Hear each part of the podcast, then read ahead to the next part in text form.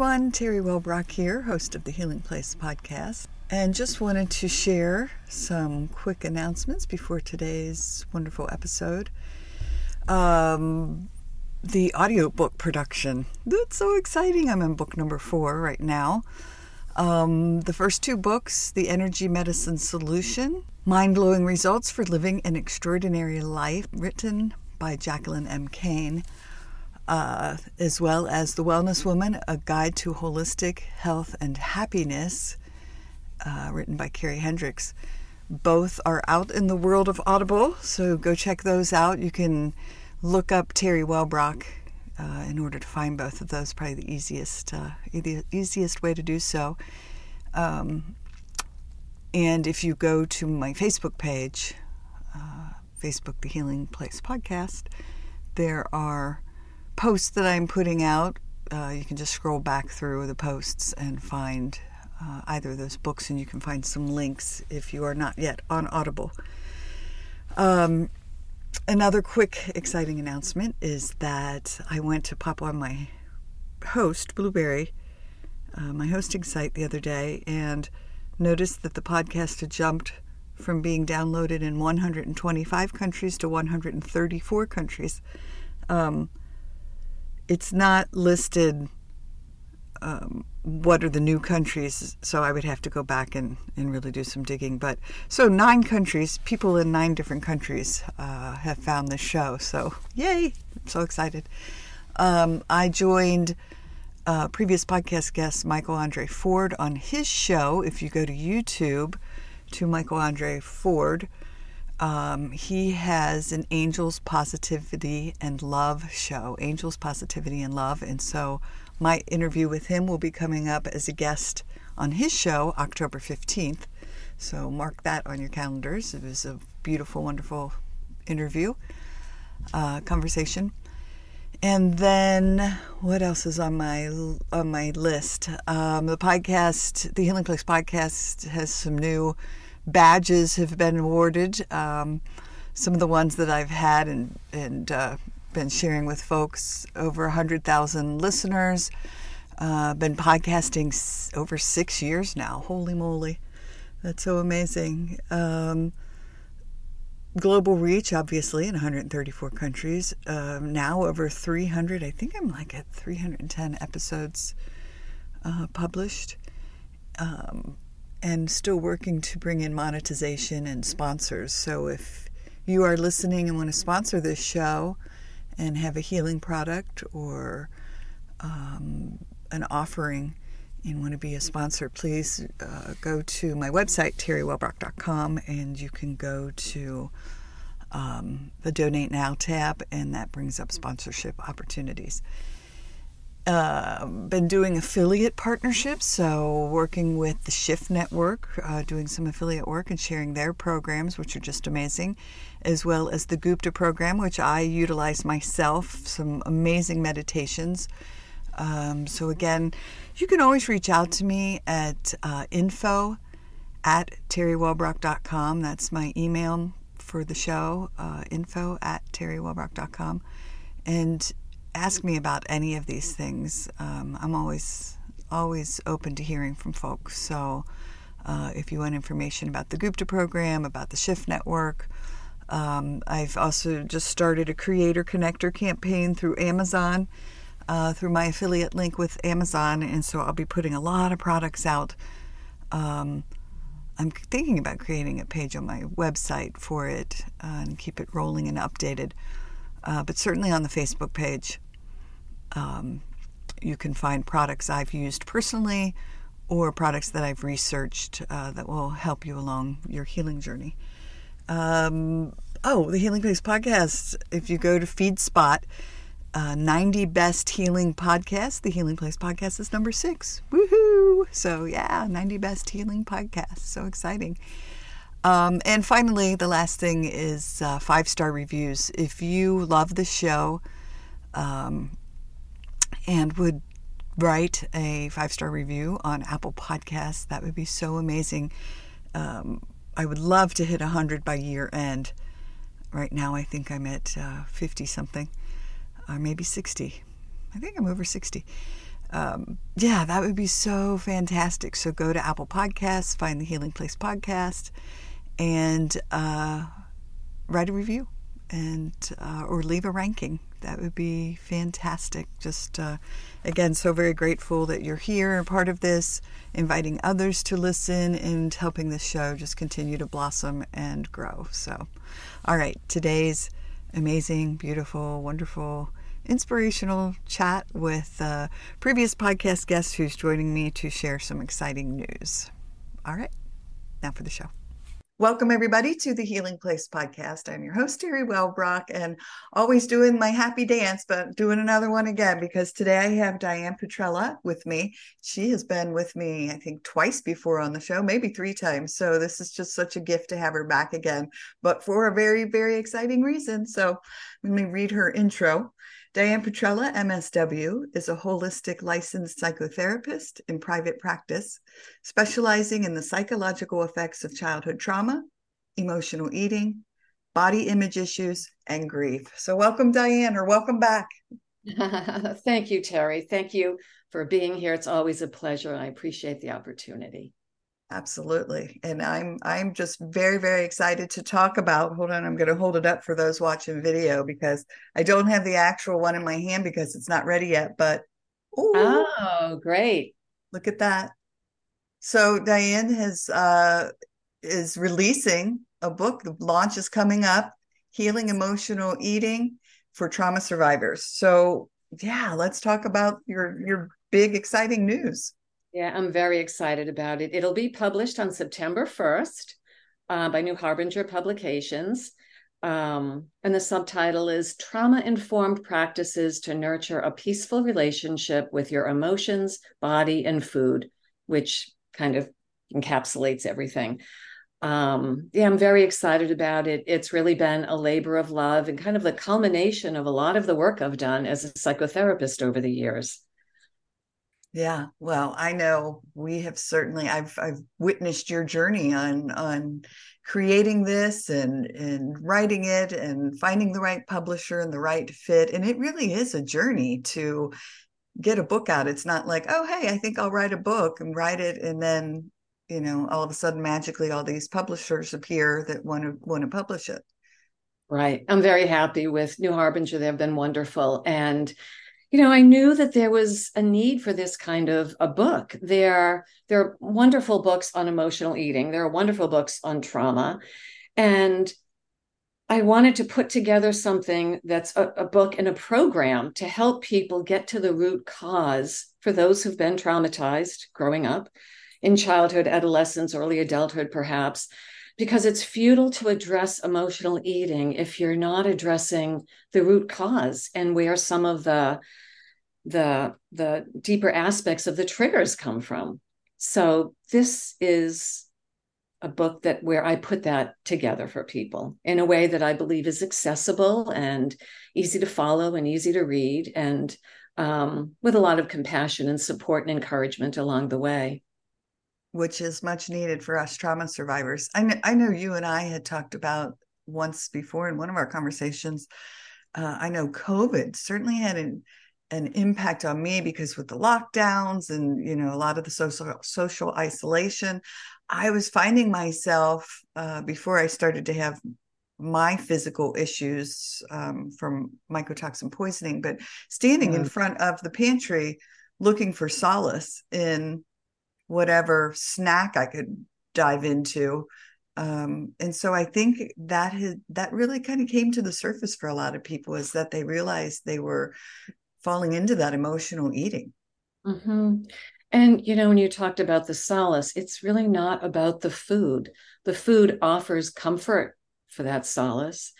But for certainly many of the people I work with, the solace they're experiencing in the here and now, sort of reverberations of emotional isolation, earlier pain, earlier self worth issues, earlier abandonment or rejection issues that comes to the surface and can be triggered, but not necessarily about what's going on today. Today, I'm not trying to minimize COVID. That was this extraordinary experience we were all experiencing. I realize that. And if somebody experienced early trauma and used food to cope, it was just going to exacerbate them. Again, because of the current issue at that time, COVID, but what it would bring up from the past in those places where it may not have been the places that still needed healing and attention and love and compassion. Um, that gives you an opportunity to heal, address those issues and heal on an even deeper level. Yeah, and that makes so much sense because as soon as you said it, I said, "Oh, for sure." I mean, sugar was my thing to to wrap myself in as a kid when growing up in, in the environment that I grew up in. I craved those uh, I would I would ride my bike up to the store to get the candy bar and get the soda and get the bag of Doritos and whatever it is, and then sit in front of the little black and white TV, losing myself in the Brady Bunch or whatever TV show was on, and just shoving this stuff into my face. You're with your friends. You know, a lot of people look at food when they were growing up, or even now as as their friends that that is always there for them and yeah, when you talked about how you felt when you were a child, one of the I have a chapter in the book just on feelings, processing your feelings. Because and it's hard to for people to sometimes understand this, but what you're feeling today in a way to help heal emotional eating is to address the sadness, the fear, the anger, whatever the trigger may be that leads one to use food or another substance too is about looking at where that originated from. It's kind of like the aftershocks of an earthquake. There's the first earthquake, which might be a one time t- trauma. It might be, as for many of the clients I've worked with, with complex post traumatic stress disorder, which means it's a more ongoing trauma that affects the development of a child and teenager's life and how they see themselves and brain functioning and so many aspects of their um, the way they're in the world. So there's a technique I talk about, a feelings bridge, where you look at it's a, you may have been triggered to eat. That's one issue. Fine, no judgment. But to take a look at what that feeling was, as if you're going back in time, and it's an imagery exercise, and you access either the very first time you can recall that, or one of the first times that you felt the same way. You might have been an eight year old 12 year old, a four year old, most people can identify a time they felt that way earlier in their life because there are certain predominant emotions that we all tend to re experience. Um, obviously, we're human beings with a wide range of, of, of emotions, but when somebody's been traumatized, they may have some key feelings anger, sadness, abandonment that get triggered more often. They're more predominant, and there may be a, a, a shorter range of an emotional expression that they're able to access. So the feeling bridge technique, it, it's actually a hypnosis technique that I learned decades ago when I was trained in hypnosis as well um, by a man, James Watkins, if I'm remembering his name correctly. The affect bridge, he called it. But it's going back in time. And then once you're able to access that child and the image of the child that one was, to see yourself as the adult that you are, giving love and attention and care to that child. It could be a simple hug using imagery. Imagine yourself hugging that child, um, talking to them, telling them it's going to be okay, but taking the feeling out of honoring it for where how you're feeling it today, but really looking at where that first earthquake, so to speak, came from, because this is one of the aftershocks and that can continue and reverberate throughout one's lifetime until it's healed from where it started. And it may not be healed completely, and that's okay. People may always feel it to some degree, but feeling it with 20 or 30% intensity versus 80, 90, or 100 is very different. You can manage your life that way. Um, so that's one of the ways of getting to the root cause of emotional healing healing obviously you have to deal with what's going on today. But the deeper healing comes from connecting earlier on.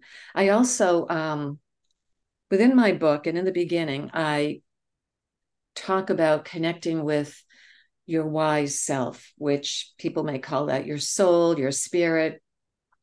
I just call it your wise self, which is that part of you that we all have that's all wise, all knowing, all loving. It's more spiritual than religious, but people may have some religious ways of looking at that as well. In fact, in the book, there are four audios that people can access.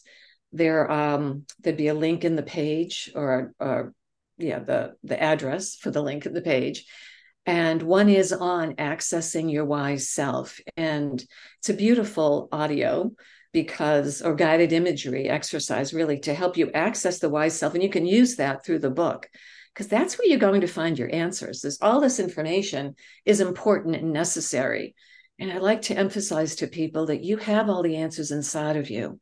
It's really hard to access that sometimes when you've been traumatized because of the ways you've needed to cope deny your own feelings deny your intuition just to survive in a family perhaps where you weren't noticed for who you are. Um, so there's that exercise that can also help you heal those earlier feelings access your wise self to give that little child and yourself the comfort you needed at the time. It could be a really oh. powerful experience. I want to i'm ready to listen to it. That's so awesome. I love connecting with my wise self because you're right. As i've as i did my healing work then I was finally able to just silence all the old tape, tape loops that were going on and the other voices from people that had been in my life parents and so forth with with messages that i didn't need to listen to anymore. Uh, and and really connect with that yes my my wise self. I really see see it as um, that's why one of the re- one of the ways in which I see myself as a holistic psychotherapist it you know connecting with our intuition is so powerful. And connecting with our body wisdom. Oh i'd like to share this too. Um, there's a whole chapter on um, connecting with your body and and some strat suggestions that i have about that some techniques and strategies. There's also another audio which is helping you connect with your uh, and they're very brief and easy to listen to and then go about your day. Um, this one is about connecting with your body wisdom specifically around ask it's a great way to start your day. Asking your body what do you need from me today so you will feel loved and well cared for? And because with emotional eating body imagery issues um, feeling comfortable with one's body often goes hand in hand not always but it's a it can be a complementary challenge so to speak. And i talk about that in the book but also in this audio even if you don't hear anything right away, because it may take time, if it's been hard to connect with your body, just beginning to ask the question. And think about what it's like for for you for any of us as human beings when somebody asks what do you need today? What can i do to show you how much i love and appreciate you? Oh my goodness isn't that don't you just feel like alive and loved and cherished? It's the same with our bodies. We seem to forget that our bodies are it's a real live organic uh, being and energy and and it's our best friend and or it would be nice if it's our best friend. It's certainly going to be with us until we're not here anymore. So when you ask your body what it needs after a while you'll hear. It could be i need rest or i need to go for a walk or i need to eat a particular food. Whatever you hear honor it just honor it. Just like if somebody asked you what you wanted and then they forget about it, you're kind of feeling dismissed, your body will feel dismissed too. It's important to think of your body in the same way that you would think about a living, breathing relationship you have with a person. Um, and beginning to access our body wisdom and connecting with your body and asking it what it, it needs is another aspect of healing emotional eating.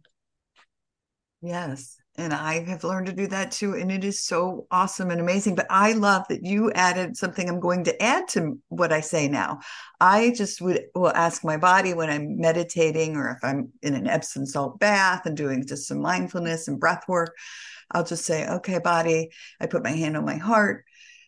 What is it that you need today? But I love that you added the part of that will make you help you feel loved and, and yeah. What do you need from me today so that you will feel loved and well cared for? Yeah. That's beautiful.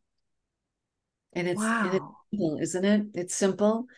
and it's it goes deep for what your body needs um and even if you're emotionally eating and had an episode of emotionally eating ask your body afterwards what it needs maybe your body you might hear that your body needs you to not talk badly about it or to not talk badly about yourself but it's a powerful exercise to use all the time because our bodies carry so much wisdom and guidance about just how to live our lives.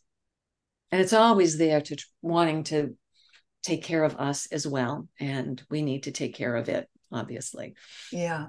I had something that popped into my head and I, I and it's kind of going backwards a little bit in our conversation, but I was just it's just a total curiosity from from personal viewpoint.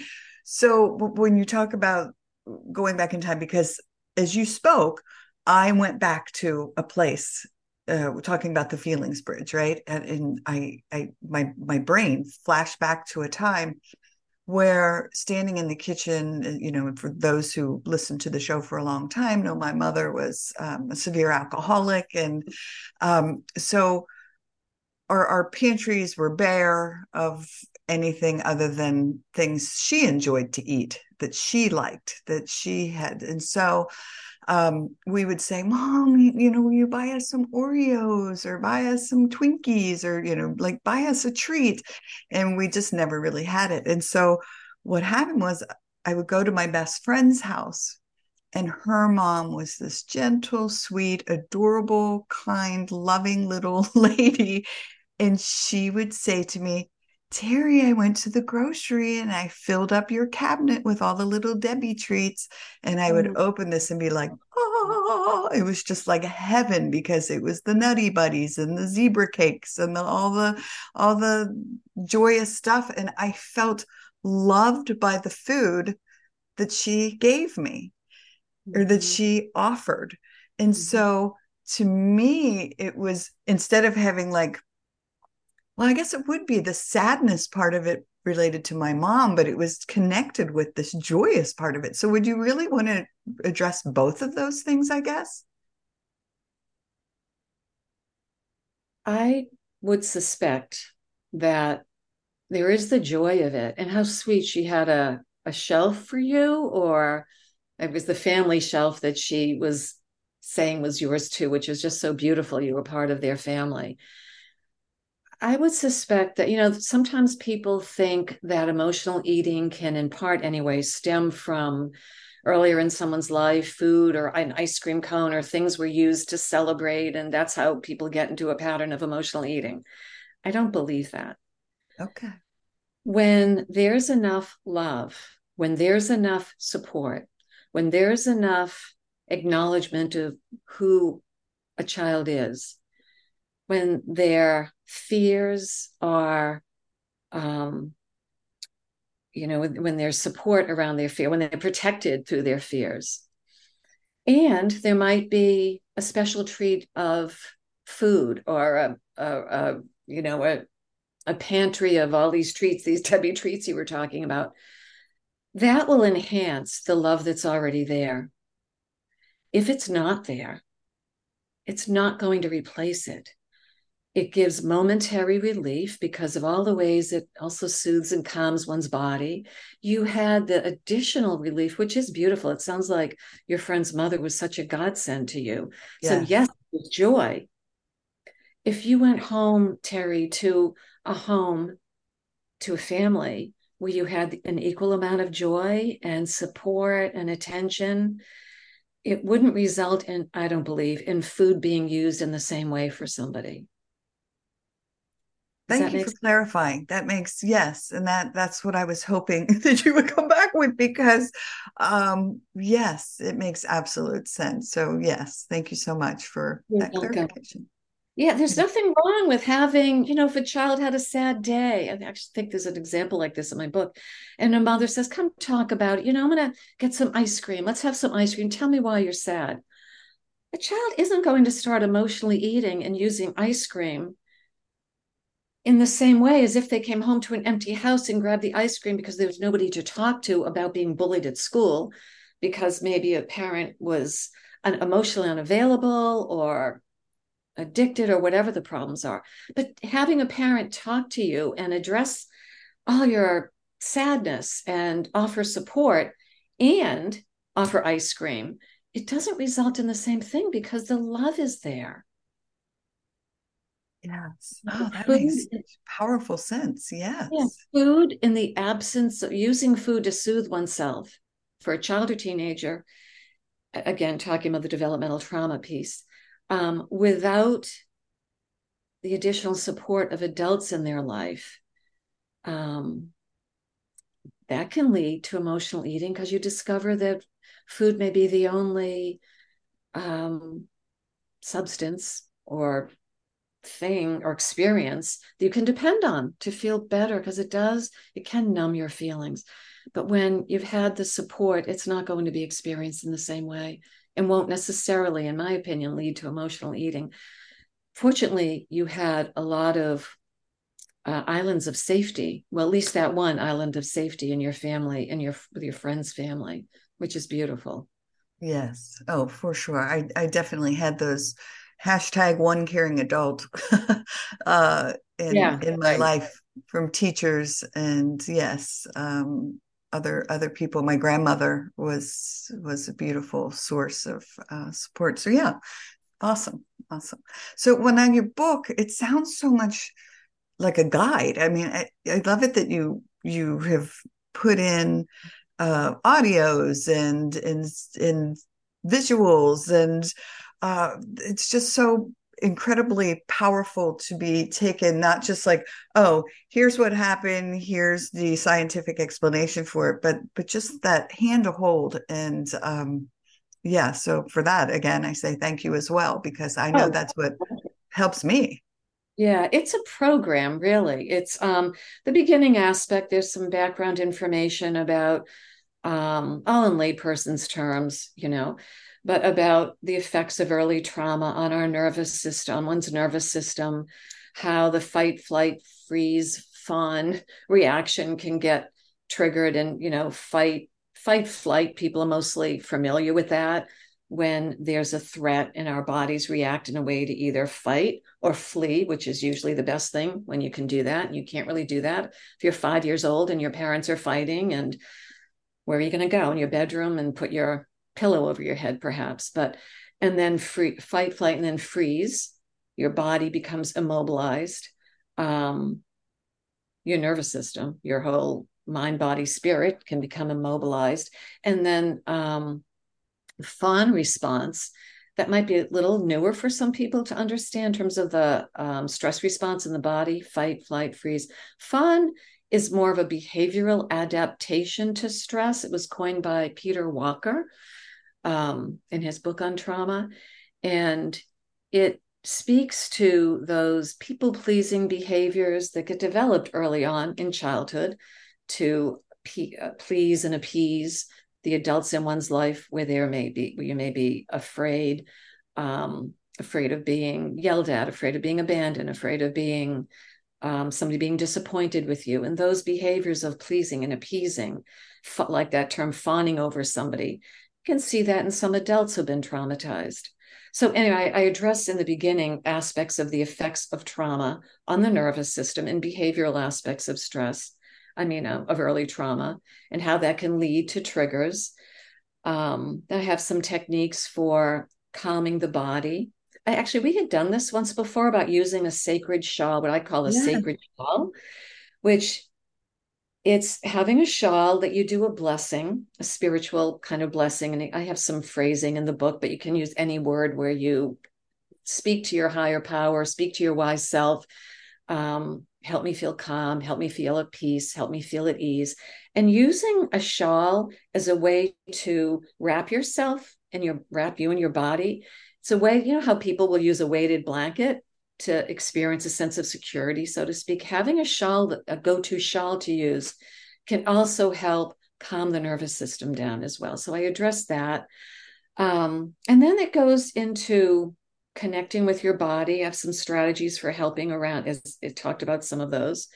Um, I address some limiting and trauma based and fear based beliefs that often come out of having a history of trauma that can lead to emotional eating or all sorts of other addictions as well. But thoughts around lack of self worth, um, lack of hope. I'll never be able to stop emotionally eating, or food is food. Food are my friends. What will I do if I give them up to cope? So, give them up. So there's a whole chapter in a strategy around dealing with limiting beliefs. Um, a chapter on dealing with feelings mindfully, as one is the feelings bridge. So I go on to some other experiences.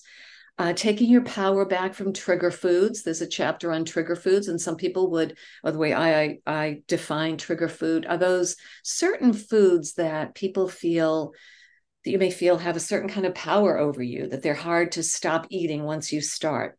So I I address that as well.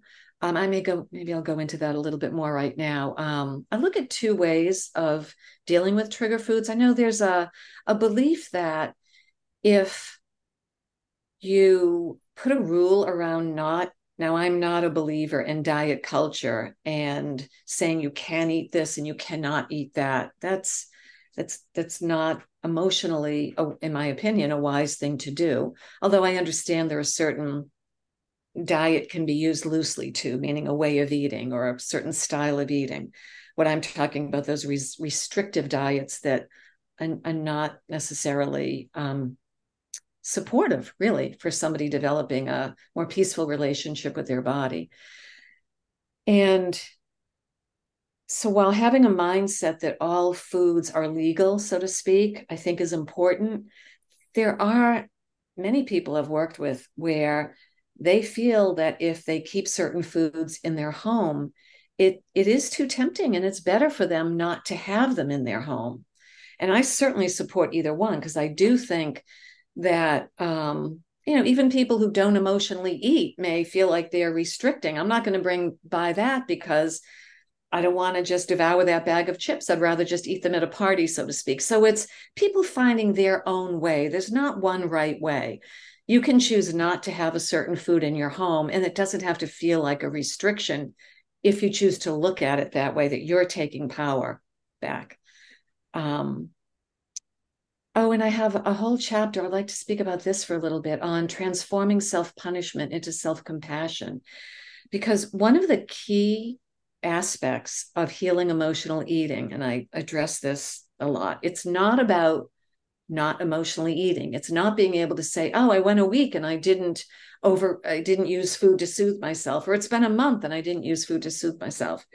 The real because there may be a, a trigger and maybe you do and that's okay. It's not a sin. It's what you how you handle it afterwards. So it's not not emotionally eating or stopping emotionally eating for good, whatever that means, because it doesn't necessarily mean it's for good and you can still heal from it, even if you still emotionally eat from time to time. But it's how you talk to yourself afterwards. So when you get to a point, most people, when they emotionally eat, many people will beat themselves up. Um, they'll feel guilt and shame, self loathing. As long as you continue to feel those states of being, experience those emotions, it will be harder to stop emotionally eating. And those feelings aren't just about emotionally eating. Those are very, those are core trauma based feelings. And that's where it's really great to use the feeling bridge. When, when you get to a point where you're not talking to yourself that way, where you can, or you feel the shame, but love yourself with it, notice that this is coming from childhood. It's not just about eating over, you know, eating this wasn't a sin. But once you get to a place where you talk to yourself with greater kindness, self love, acceptance, and compassion, that's the key, or one of the main keys to healing emotionally emotional eating. I hope that makes makes sense. Oh, absolutely. And I, I I so did it yesterday, and so I'm like giving myself a little woo because uh, I've I've been on this restricted eating because of health reasons. I knew slowly, slowly adding foods back in and so it's just been such a such a joy very organic still but it's just wonderful to add these foods back in so i'm i'm giving myself little treats every now and then um, just as just as testing the waters and uh, found this little this little bag of treats and I ate the whole darn bag yesterday.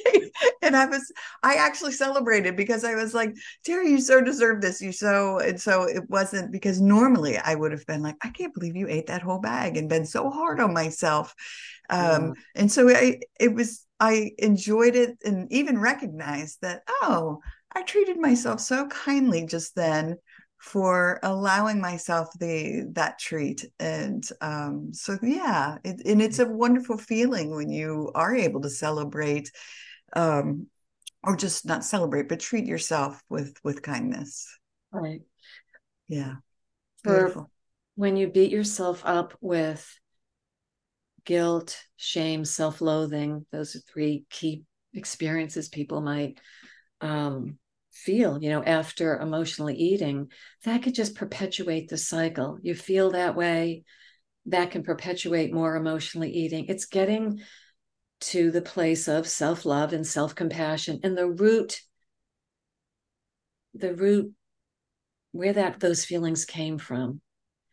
Because, you know, one difference people who don't have a um, a chronic problem with emotionally eating may still emotionally eat sometimes.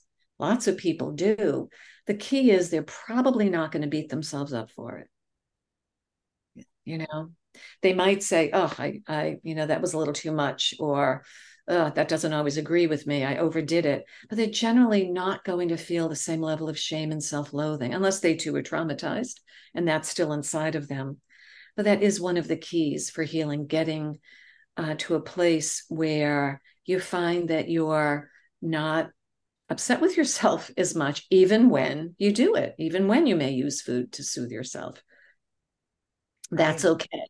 What's right. a harder journey and what makes it kind of harder to be on that healing path is the the beating oneself up, beating of oneself afterwards.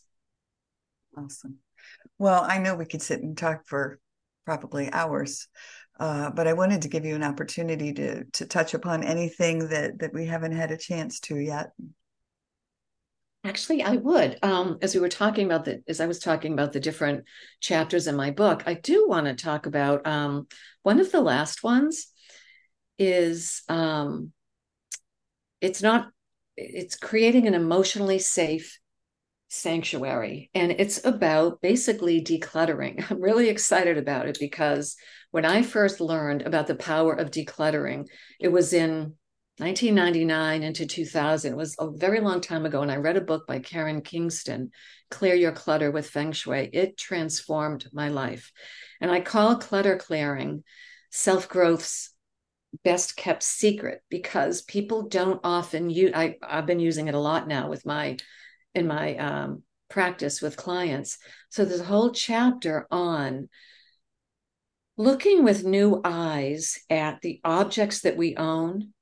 And I'm not just talking this. This is it's obviously clutter clearing is great for general um, stress reduction and mental clarity even but i'm talking about things people uh, two aspects things people may hold from childhood that without them even being aware of it may remind them or be rooted in some trauma that might be experienced maybe there are photographs of people that they were hurt by maybe it's a, an object that somebody gave them as a gift but it was the person that gave it to them was somebody who hurt them in some way and it can be a little more tricky with parents i get it but it's a whole the chapter is about looking at these things differently items you make even a teddy bear um, you know, teddy bear may have gotten somebody through some rough times. And if it still works to keep it, that's fine. If you cry yourself to sleep holding a teddy bear and you want to hold on to it, that's fine. And it may also be fine to say, I'm not there anymore. And release that teddy bear. There's, I, I believe, an example in the book where um because uh, i've done this quite a bit with some other clients where there's a burial ritual maybe you bury that teddy bear or could be any kind of stuffed animal or could be anything from your childhood but the power of the energy in those objects is really strong and without our even being aware the objects in our life are an extension of our energy system. I also talk about not just objects from one's childhood again it could be any any all of our child whether you're traumatized or not it's kind of a good thing to clear things out because otherwise you're partly rooted in the past and it and it and it um, doesn't allow for all your energy to be in present time to move forward in your life the other thing i talk about are ways in which you may joke or share memes that joke about emotional eating and you know you see these all the time on Facebook. And I'm like, no, don't be sharing that. Um, there's an, an example in the book of somebody who had a like a, a cartoon cartoon on their refrigerator that was about a pie calling and no no i don't want to hear this. You know the pie was calling their name and people will joke you know chocolate just calls my name. Stop joking about it. Stop having memes that denigrate a challenge that you're really trying to overcome. But this isn't, it's not often looked at as a way to help you heal, but it absolutely can just accelerate the process when you look at the ways in which our language and the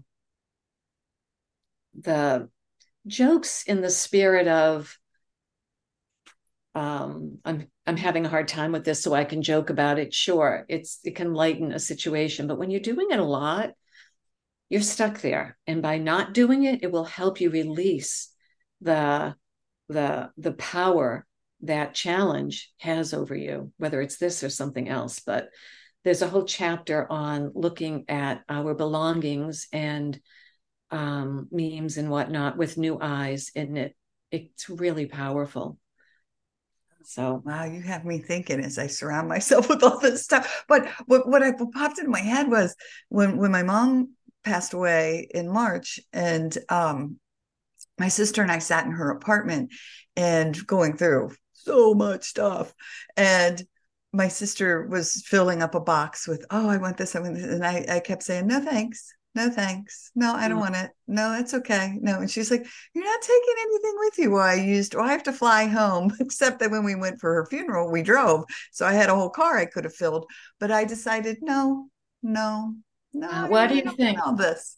why do you think you didn't um i i was ready to let go and let go of her and this this was her stuff. This was uh i mean i kept a few little things that were sentimental to me and i did take a couple of things.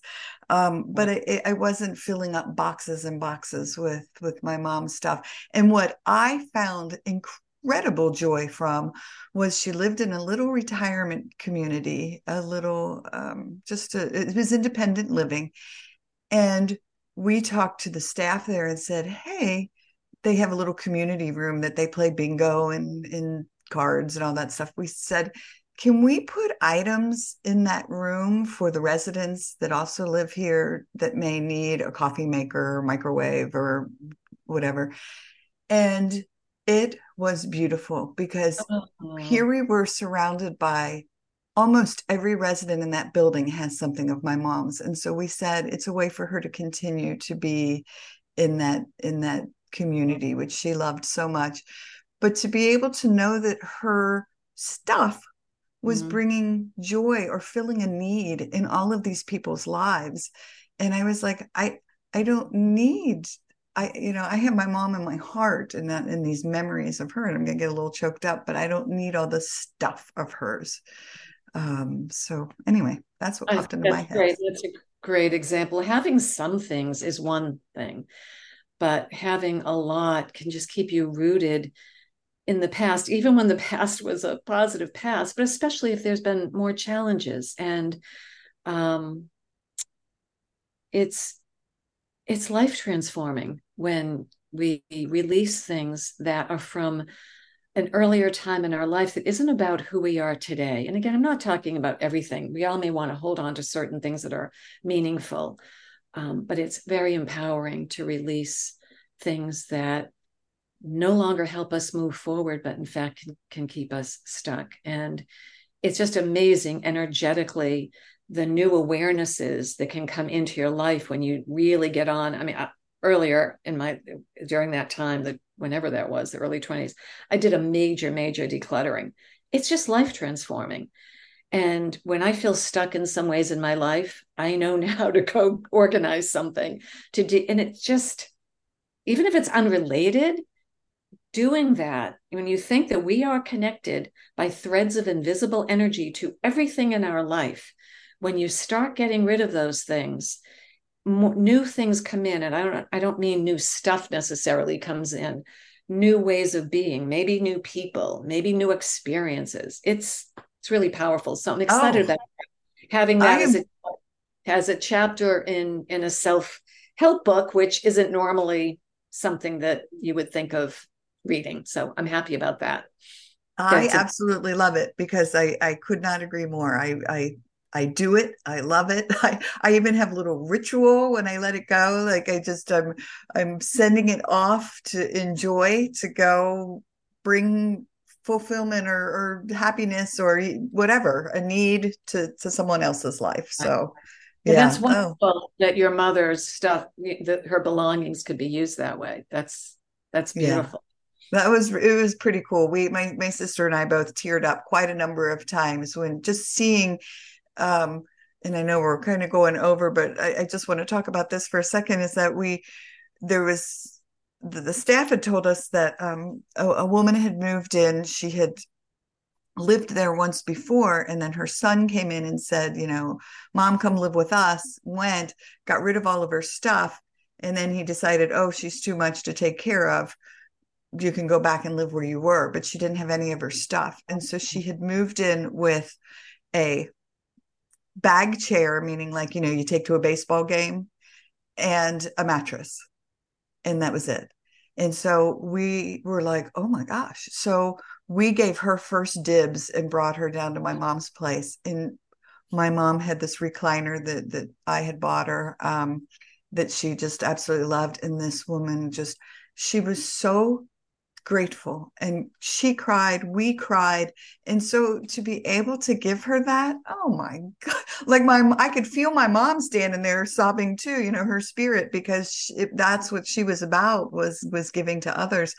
Um and yeah so that to me was just beautiful. Yeah that is mm. lovely. That is yeah. lovely. So there you go.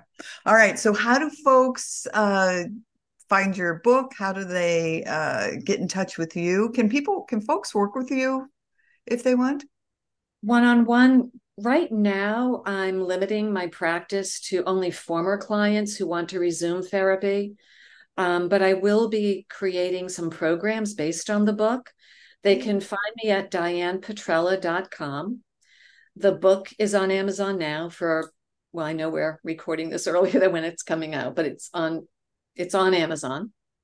Um, but I will be planning to do some programs down the road. So right now, the one on they could sign up for my newsletter though, and I'll I know that's a way to stay in touch and be um, able to hear about things that I create. I'd like to perhaps have some online. I have some ideas. I just haven't put them put them out there yet. So that would be the way to work together, one on one. Not so much at the moment. Okay, wonderful. Well, that yes, uh, sign up for the newsletter, and then you'll know when uh, programs are coming out. So wonderful. All right. Well, Diane, it's just been such a joy to to have you here with me again today. Thank you, Teri. It's always a pleasure to uh, to be with you and really your smiling face, which is just always such a joy. Oh, thanks. It made my heart smile. You've got, you've got what? You've got a beautiful smile. I've always oh. that. Yeah and I know, I know your your uh, support dog Sammy is there with you, but I guess uh, he's been kind of quiet. Yeah, she's she's sound asleep behind me, and she's uh, she used to. I said I told you before we hit record. As long as as long as FedEx or Amazon or as anyone isn't pulling in the driveway, she's she's snoozing away. So yeah, I was kind of hoping to hear or see her, but anyway. yeah. Hey Sam. Nope, she's out. Right. But thank you for um, hosting me today. I appreciate it very much. Absolutely. Giving, uh, me and my book the opportunity to have people um, learn about it. Well, your wisdom, I, t- I told you, I've learned so much from you and our conversations, and uh, so thank you for thank you for putting it together in this first book, because yeah. I'm I'm sure there'll be more. So, um, all right, well, everyone, thanks for joining us today on the Healing Place podcast, and remember, until next time, be gentle with yourself. Thanks. Bye bye. Hey, everybody, Teri Wellbrock again. Just wanted to thank you for listening to the episode today and remind you to visit my website as well, teriwellbrock.com. You can sign up for my monthly Hope for Healing newsletter, which is also jam packed with information and strategies and blog pieces and guest blog pieces and links to shows. Thanks for again being here and being a part of this healing space. I very much appreciate you. All right. Bye bye.